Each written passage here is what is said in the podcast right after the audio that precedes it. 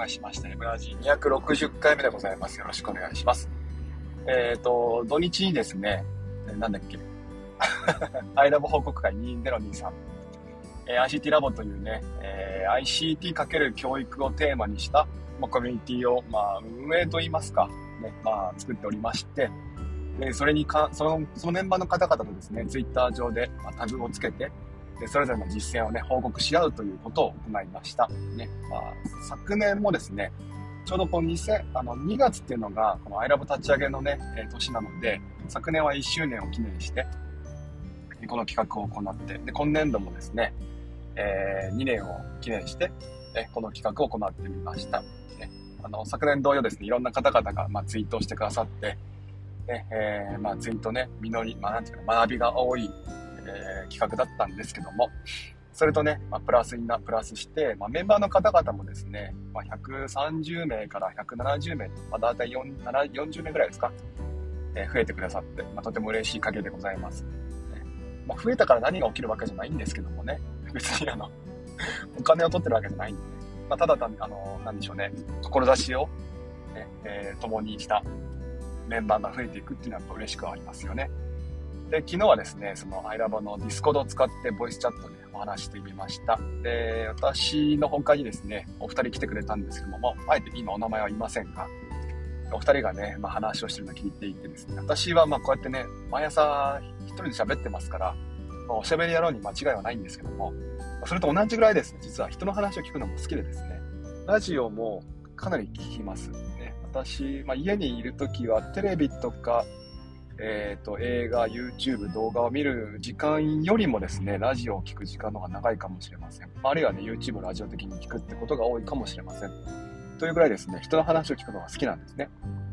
で、私以外の方が楽しそうにしてるのも好きなんですよ。そういう人いません？あの、職員室で、なんか自分じゃない人たちがこう楽しそうに喋ってるのをこう聞いてて、別に、なんですか、混ざりたいわけじゃなくて、聞いててこうニヤニヤしちゃう人。そっちなんですね。そっちなんで、割とね、こう、なんでしょうね、人が、人が話をするの好きなんですけども、まあそんなわけでですね、あの、ぜひともお二人の方にですね、えー、次回、その次回をですね、ま、参加してもらって二人で話をしてもらいたいなと思います。あのね、まあ、理想はですね、私マイクオフが理想なんですよ。ディスコードの時はね。あの、昔太陽さんと、クラブハウスをね、毎朝やってる時もですね、大体我々2人で話をし始めるんですけども、後半ですね、まあ、途中からこう人が入ってきたら、その人たちに話を振って、我々マイクミュートしちゃうっていうね、ことをよくやってました。お話聞くの好きなんですよ。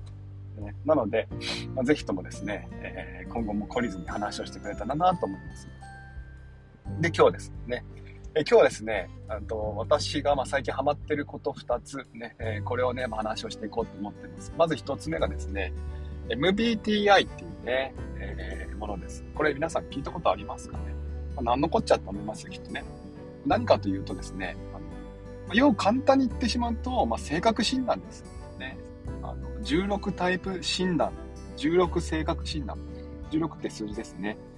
えー、これを、まあ、あの調べてもらうと出てくると思います。まあ、マイヤーズブレブリックスタイプ指標っていうふうに言われてるらしいんですけど、マイヤーズブリッグスで多分 MB なんじゃないかな。要はですね、4つの指標で、まあ、性格を分ける診断で、うーんと、まあ、古くはユング、えー、この辺から起因するらしいですよ。あんまり詳しくないんですけども、まあ、アメリカとかで、まあ、海外で流行ってる性格診断って感じですかね。もともとのね、あのー、なんでしょう、これ、MBTI16 診断でね、調べてもらうと、多分ね、本家のサイトがヒットすると思います。まあ、英語です、もともとはね。でもまあ、日本語にローカルされてますから、ね、それを使ってもらえばいいかなと思うんですが、それとね、えー、と同じような類で、うんと、なんだっけな、ビッグファイブ、ね、ビッグファイブっていう、これもまあ性格診断の類なんですけど、そちらもですね、まあ楽しく、まあなんでしょう、ハマってるというよりは、まあ、定期的にやってるんですね。私はこれをですね、この、まあ MBTI をメインにやってるんですが、これをですね、毎週やってます。ね、一回やって、あ、こういう人間なのねというよりは、定点観測的に毎週土曜日に実はこれやってるんですね。そうすると、まあなんか、何回かやれば自分の特性がわかるんじゃないかななんて思ってね、え今年になって、え週次レビュー、毎週の振り返りと同じまあ、そのタイミングでですね、やってますね。で、もう少し MBTI 話をすると、4つの指標で性格を分けるって言っていて、1つ目がですね、内向的か外向的か。ちょっと難しいんですけど、ちょっと続けて言いますね。2つ目が感覚的か直感的か。3つ目が、えー、思考型か感情型か。4つ目が判断型か知覚か型か。よくわかんないですよね。1つ目の指標が内向か外向か。ね。あの、16タイプ。全部で100個の質問があって、これをね、12分以内に答えるっていうルールがあるんですけど、そうすると答えていくとですね、この4つのタイプが、まあ、どっち型ですか？っていうふうに、パーセンテージで表示されるんですね。内向か外向かはいいと思うんです。内向的、まあ、自分の方にベクトルが向いてるか、あれ外向的、相手の方にベクトルが向いてるか。ね、まあ、おしゃべりかおしゃべりじゃないかっていう 雑に分けるとそんな感じですけどね。当然私は外向的です。ね、で、感覚型か直感型か。これちょっと難しいんですけども、もう少しちゃんと言うとですね、感覚型というのが、感覚という感じでね、なんか言葉を惑わされちゃいますが、なんだっけな、物事の細部を見るとかね、あるいは、と、事実をね、ちゃんと捉えるって感じですかね、感覚型。直感型はどっちかってそうじゃなくてね、これもなんか難しいんですけども、なんかね、理論、理論重視って言うんですよ。ねえーと、既存のやり方に従うのが感覚型。新規性、まあ、新しい方法を考えるのは直感型。観察とか記録がメインなのが感覚型。えー、パターンとか意味の抽出が直感型。経験重視が感覚型。ひらめき重視が直感型。こういう風に言っていくと分かりますかね？えー、現実主義が感覚型。理想主義が直感型。こんな感じです。ね、現在を見据えるのが感覚型。え未来を見ていくのが直感型。こんな感じですね。で、思考型か判断、感情型かっていうのは、まあ、論理的か感情的かって感じですね。で、最後、判断型か知覚型か。ね、これはまあよく考えるかすぐ動くかです。で、4つ、まあ、なんでしょうね、パーセンテージ表示されていて、同じ外交型、内向型でもですね、えー、外交型の方に何点、ね、えー、なんでしょう、傾いてますよとか、そんな風に言うんですけども。で、えっ、と、私がやった中でですね、大体今2つのパターンが出てきてます。1つはね、え、っと、なんて言えばいいんだ主人公型っていうのと、あとはね、もう1つは領事館型っていうんで、大体2つですね。あの、主人公型って言うと聞こえはいいんですけども、要はね、超わがままって感じです。私の印象で言うとね、あの、なんだっけな、スティーブ・ジョブズ、なんだっけな、あの辺も入ってきてます。超わがまま。で、どちらかというともう少し周りを見た感じは領事感型。ね、うまくやっていくタイプですね。こんな感じです。えー、直近はですね、量子型になってますね。意識が、あなんだっけ、えーと、まず外交型が85%、現実型が61%、えっ、ー、と、なんだっけな、これ。ど感情型が54%、ね、あとはあ自己主張型が85%。ガタガタって言わない。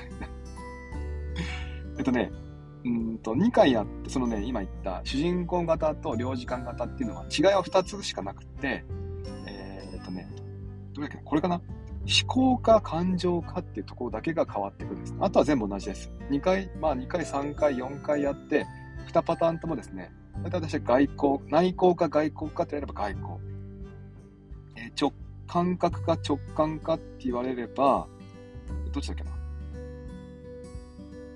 ちょっと待ってね。S だから、感覚。ね。えー、がもう一回言いますね。内向か外向かって言えば外向。感覚か直感かって言えば感覚。で、思考か感情かって言われば、前回は感情。ね、判断型か知覚かっていうのは、まあ、判、隣。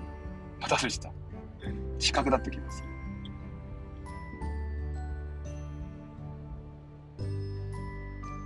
あ、違う、判断型ですね。よく考える動く。ね。で、えっ、ー、と、まあ、簡単に言うと、うんと、外、まあ、お話が好きで、割と現実を見ていて、えっ、ー、と、論理的に考えていて、よく考える。ですかね。ね、そんなタイプです。で、うんと、これが領事館型ね。で、主人公型は何が違うかっていうと、ごめんなさいね、なんかよくわかんないですよ、話聞いてもね。ここですね。え、ー、と、直感かあ感覚かなので、と、割と私はですね、現実を見る、うん、なんでしょうね、現実主義的な時と、えーと、理想主義的な時っていうふうに分かれてくる、あなんですかね、揺れてるようです。この2つがですね、毎回ね、ちょこちょこちょこちょこ変わっていきますね。この2つはパーセンテージとして私はこうちょうど真ん中ぐらいなんですよ。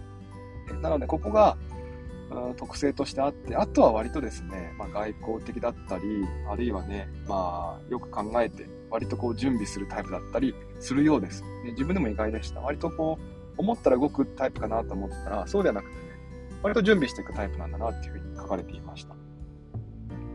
ぜひ皆さんね、これやってみてください。何型が一番いいっていうわけじゃなくて、まあ、あくまで特性なんでね、えっ、ー、と、自分を知る、まあ、一つの、まあ、きっかけの一つとしてやってもらうといいと思うんです。ね。また、同じようなタイプがたくさんいても仕方がないんですね。えー、なので、まあ、なるべく身の回りにいろんな方がいてくれた方がいいなと思いながらなんで、ね、あの、家族にもやってもらいましたが、まあ、まあ違いましたね。同じところもあるんですけども、まあ全く違うところがありました。で、えー、私の家族は、割と内向的な、ね、えー、内向的なパーセンテージが多くって、ね、あとは、あ感情的なのがね、多かったりして、まなんでしょうね、これ、まあ、特性なんだなぁなんて思ってますね。で、えっ、ー、と、もう一回言うけども、あの、まあ、毎週やっていくのが楽しいんです、これ、割とね。で、まあ、人ってこう、環境によってね、大きく左右されます。ね。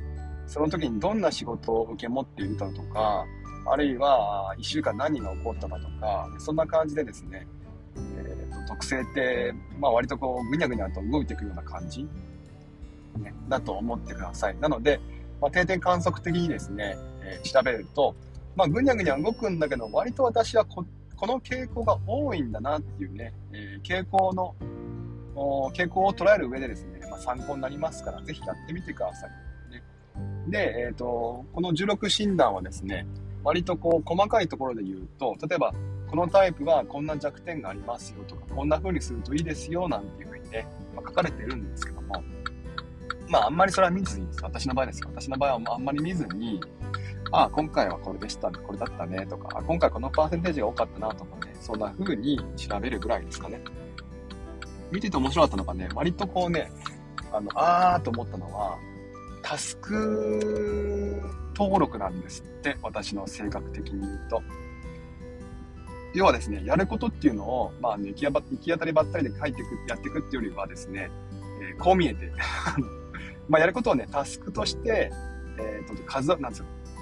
上げていって、で、タスク登録をしていって、そのタスクをポチポチこなしていくっていうのに、達成感をね、えー、味わってるようです。得てるようです。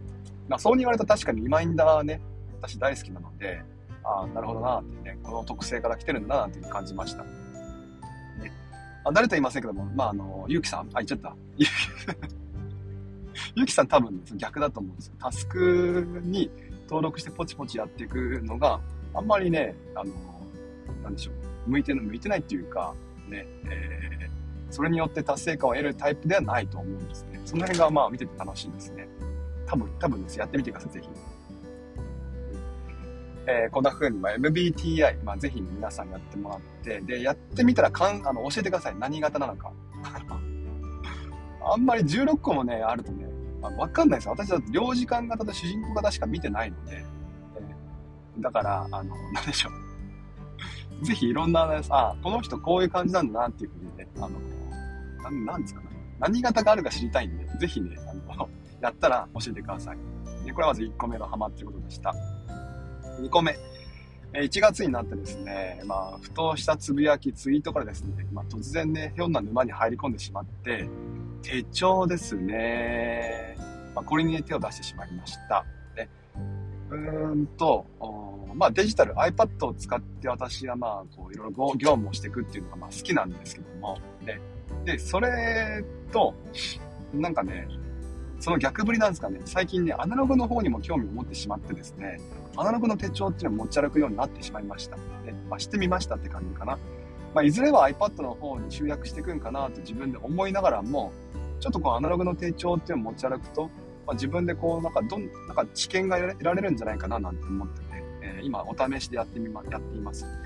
まあ、1年間続くとは思ってませんね。どっかできっとデジタルの方に集約、収束していくんじゃないかななんて思うんですが、今はですね、結構意識してメモ、ね、手帳を持ち歩いて、なんかあればこの手帳に書いていくってことをしてますね。持ってるものは、えっ、と、野田さん、野田さん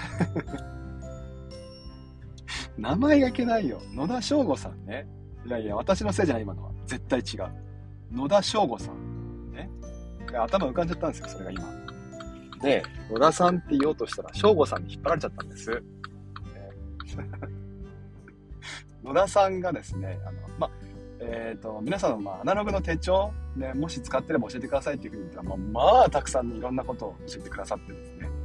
でとりあえず、まあ、手軽に始められそうなところからね、やってみました。えっ、ー、と、測量手帳という、あ、測量野帳。測量野帳っていうのと、あと、サラサのね、グランドっていうボールペンですね。これを、うんと購入してみました。野田さんが紹介してくれたやつですね。で、えっ、ー、と、まあ、いろいろこうやってみて、帰っていくと、自分に合ったものがある,、ね、あるかななんて思って、とりあえず測量野帳の方はですね、まず一冊終わりました。これ書きやすかったですね。表紙が硬くて、え、まあ、パッて開いたらその場でメモが取れるっていうのは、ね、非常に良かったです。で、硬いから何より書きやすいんですよ。ね。ただね、まあ、大きさがちょっと大きいななんていうの思ったりして、今度はね、ちっちゃい手帳ですね。まあ、M5 タイプっていうんですか。ね、えー、ポケットに入るようなタイプの大きさのものをね、買ってみました。これはですね、ただ単にメモ帳ですね。あの、なんだこれは。まあ、ちっちゃいメモ帳ですね。ま、それにサラサのボールペンね、え、使って書いていくって感じですか。ボールペンの方もですね、まあ、ちょっとこう、自分の好きなものっていうのを試行錯誤しながら見つけてですね、インクで遊べるんですね、ボールペンって。いや、この世界初めて知りました。ね、今はですね、なんだっけな、これ。グレーブルーだっけな。なんかね、ちょっとこう、グレーっぽい灰色がかった青いインクを使ってみました。ね、これがまあ今書きやすいし、真っ黒よりも見やすい、目に優しい感じがするって感じですかね。ブラウンともあったんだけども、まあ、いずれまたブラウンやろうと思ってますが、ね、こっち手を出してみました。で、試してみます。ね、まあ、あの、M5 タイプの手帳っていうのは、まあ、あの、まあ、メモ帳っていうのはね、まあ、非常に書きやすいですね。なんか、なんか思ったらやっぱパパパッと書いてしまう。書く範囲が測量ちょっと比べるとちっちゃくなってしまうんで、まあ、そこがどうなんかなと思ってるんですが、今はね、こ2冊目、こちらを試しています。ね、測量帳。で、えっ、ー、とね、メモ帳の方はどんな使い方してるかっていうと、まあ、まさにインボックス的ですね。何か思ったらメモしていくっていう感じですか。今までは iPhone の、まあ、背面ダブルタップ、ね、これを使って、えー、いろんなツールに、ね、メモしてきましたが、今は、まあ、手帳の方に思い立ったら手帳に書くって感じですかね。本当にね、こう一言、ね、二言、あるいはそこから膨らましてね、書いていくっていう感じですかね。で、うんとね、アナログの手帳の面白いなと思ったところは、まあ、とにかくよく書けるってところと、よく書けるから安心するんですよね。なんか、いつでも手元にあるんで。まあ、家の中でもポケット入れて持ち歩いてるので、まあ、安心するんですよ。で、割とこうね、夜寝ながら、パッて起きてなんか、なんか思いついちゃってパパパってね、書くっていう、まあ、そういうタイプの人間なんでま、なんかね、やっぱ手元にメモ帳があるってのは嬉しいですね。で、寝室にはこう、スマホ持ってきたくない人なんで、まあ、メモ帳いいですね。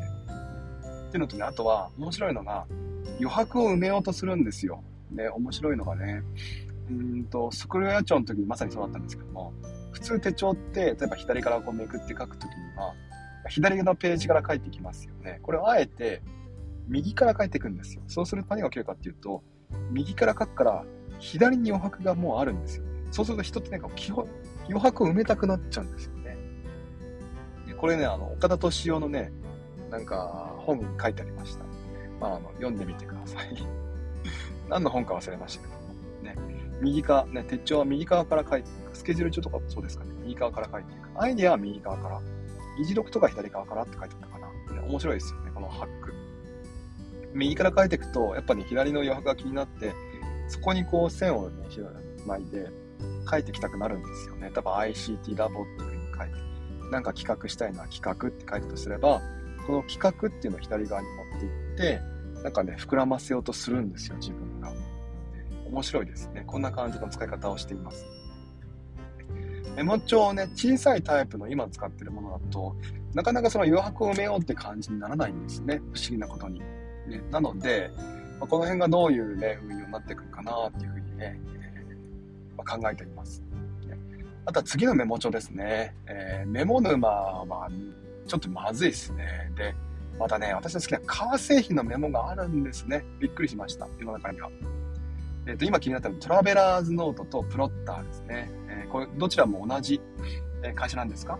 ね、なんかあの、すごいんですって。まあ、この辺の話はね、え、まあ、プロの方にお願いをしてですね、お任せをして、トラベラーズノートというか、プロッターね、この2つは気になってます。トラベラーズノートちょっと大きいですね、私にとっては。ね、ポケットに入れたいので、ちょっと大きいなと思ってます。プロッターについても、まあ、革のね、メモ帳で、うん、これは使ってみたいなと思ってるんですが、なんか触ってみたんですけども、うん、とまず1つ目にね、この革のところにリングの跡がついちゃうんですね。これちょっと思ったよりも嫌でした。ね、見てみたんですけども、リンゴの跡がついちゃうっていうのは、なんかちょっと嫌だなって思ってるのが一つ。もう一つが、実はね、まあ、あとメモとしては、なんていうかな、メモ帳の大きさは今ポケットに入るサイズと同じものなんです。M5 サイズなんですけども、おとそのもう一回りにプロッターが大きいので、胸ポケットに入れようとすると、ちょっとまあ大きいかなという感じはしてますね。この辺が悩ましい。ね、あの、3、40分かな、文房具屋で胸ポケットに入れては出して、入れては出してって言ってました。プロッ。まあ、店員さんに絶対あいつおかしいなと思われたらきっとな、いや、あいつ取るんじゃないかなと思われたでしょ、きっとね。まあ、プロッター、まあ、気になってはいるんですが、ちょっと大きさ的にどうなんかなと思って、今はね、逆にこう小さい、とことん小さいタイプのメモ帳を使っていて、使い心地を試しながら、まあ、何冊かやってみながら、プロッター、まあ、いつか手出すんだろうなと思ってます。あるいは、もう持ち運びはメモ帳にしちゃって、で、えっ、ー、と、普段カバンに入れるのはね、トラベトラベラーズノートっていう風になるんかななんてこともちょっと思ってます。まあ、何にしてもですね、アナログ会議ですね。楽しいなと思いながら、ね、メモ帳やってます。で、このメモ、どうするんかなという感じなんですが、とりあえずと書いたらですね、うんと、その日の終わり、あるいは翌日あたりにですね、まあ、見返しますね。で、まあ、何度か見返すんですけども、なんかその時にね、あの、まあ、これもういいやと思ったら、ぐちゃぐちゃって線を書いてみたりとか、あれ付け足ししようと思ったら付け足ししてみたりとか、あるいは今ね、メモ帳の方にメモしたら、大体それを、と2つあって、やること、ね、書いたメモがタスク、やることであれば、ノーションの方に登録してます。ねまあ、メモに書いただけだと絶対やらないので、ね、で、これは必要だなと、ね、いつかやらなきゃいけないなと思ったら、えっ、ー、と、ノーションのタスク管理の方ですか、こちらの方に登録してますね。日付が決まっていれば日付の方にポンと入れ込んじゃう感じかな、と思ってます。ね。あとは、書いたものがですね、タスクではなくアイデアだったら、ね、いついつにこれはやった方がいいなというレベルのものじゃなくて、もう少しこう曖昧なもの、ね、えーと、 iLab のメンバーと次こんなことしたいなとか、ね、あるいは、あなんだろうな、まあ、これが欲しいなとか、そんなものが、そんなものであればですね、これは、え、ー、と、今はですね、スクラップボックスですね。こちらの方に転記してます。今までは何かこう思い立ったら全部スクラップボックスに入れてみ入れてしまおうとかね、全部ノーション入れてしまおうとか、ね、全部オブシディアンに入れてしまおうとか、そんな風に思ったんですけども、こうね、全部入れても何も役立たないんですよ、あんまりね。で、ただ、とメモ帳に書いたんだけども、捨てるにはちょっともったいないなというアイデアもあることに気がつきました。で、そういうものを入れるためにはですね、デジタルってやっぱいいですね。あの、いつか見ることができるし、ね、あ入れとけば、入れとけば安心ってものもあるしね。だからメモはま書いたら、あどっかで見か見返して、あ、必要だなと思ったら、そういったデジタルツールの方に転記をして、いらなくなったらメモっちゃその場で切って破って捨てるっていうね、そんな感じですかね。あの、今はこんな風になっていますんで、インボックス的にアナログの手帳をね、使っていって、あとリマインダーの方もね、インボックス的に使ってるんですけども、ね。で、それを今度は、あやることであれば、 ToDo、ね、えー、タスクリスト、ノーション、今はノーションかな。あるいはカレンダー、リマインダー、このあたりに転記をして、アイディアであれば、 Scrapbox、 Obsidian、ね、えー、そういったものに転記をするという感じでしょうか。あとは、あ今ちょっと思ってるのはですね、まあ、本を読んだメモ、これをどこにどんな風に書いていこうかなと思っていて、あ本を読んだらですね、まあ、大体その感想とか、あこれ覚えておきたいなと思ったところとか、そういったものは、まあ、今は Notion にね、え、ー、と、転記を、まあ、書いているんですけども、まあ進まないんですよ、そうすると読書が。全然進まない。だから、できればアナログのね、手帳のようなものに読みながら書いて、読みながら書いてっていう風にやっていくのがいいんかなと思ってます。ね。あるいはで、あの、アナログの本であればもう本に書き込んじゃうとか。そんな風にするといいんじゃないかなと思ってるんですけども、えっと、メモ帳自体が今はね、ちっちゃいので、これをどうしようかなと思ってます。ね。えー、まあ何かいいやん。まあでもこれでも自分で探していくんだよな、きっとな。自分でいい、いい塩梅のものをね、探していこうかなと思ってます。こんな感じでしょうか。今日ゆきさんがいっぱいチャット書いてくれたね、ありがとうございます。えーっと、これですね。16診断テスト。ね、そうそうそうそうそう。あ、ビッグファイブ。そうそうそうそうそうそう。これです。ね。えーと、16 Personalities ね。まあ、16 Personalities ってやつかな。これがね、えーと、さっき言った MBTI のね、公式サイトですね。と、ビッグファイブについてもなんか、ビッグファイブ Basic ってこれかなこれがですね、うんと、多分公式の、ね、本サイトですね。この辺をまあぜひ、ぜひやってみてください。猫さん、あの、でもいいんであれば、これやってみてください。あの、16%。そう、トラベラーズノートはミニもあるんです。パスポートサイズのものがあるんです。それでもちょっとでかいんですね。トラベラーズノート、パスポートサイズのものよりもプロッターの方がちっちゃいんです。ね。えーと、リンクのあるなしもちょっとね、気になっていて、あこの辺はまあでもさ、ほら、こういうのって沼に使ってるのは楽しいじゃない。これどうしよっかなーって考えてるのが楽しいじゃない。だから、まあなんでか、うーんと、まあもうしばらくですね、こちらの方を楽しんでいこうと思います。多分ね、手帳の沼が終わったら今度ね、あのペンの沼に入っちゃうんだと思います。今、サラサグランで使ってますけども、まあ、多分どっかでペリカン買うんだろうな。高いけどね。万年筆手出そうとするんだろうなっていう予想はしてます。そんないらないよ。こんな小さいのいらないな。はい。こんな感じでした。はい。えっ、ー、と、明日もですね、まあ、同じような時間、7時から7時30分ぐらいまで目安ですね、まあ、何か、何か話をしますので、もしよければね、そちらの方も来てみてください。最後、名前読んで終わりにしましょう。ね、えー、と、言いました。あ、北ちゃんさんね、オールさん、カリントさん、ドエモンさん、ICT の猫さん、アップさん、ニコさん、ドローンさん、カエルさん、エスケンさん、タコポンさん、えー、マー君さん、ココさん、まるまるさん、鍵垢さん一応お名前は控えておきますね。えー、MM さんと、グーさ、あ、グッさんね、えー、ありがとうございました。ね、今日も聞いてくれてありがとうございました。またもしよければですね、明日も同じ時間になりますので、よろしくお願いします。あ、マー君さん、ね、寒い寒い床で雪降ってきました。あ、ほっと気をつけて。はい、じゃあまた明日よろしくお願いします。じゃあ行ってきます。いってらっしゃい。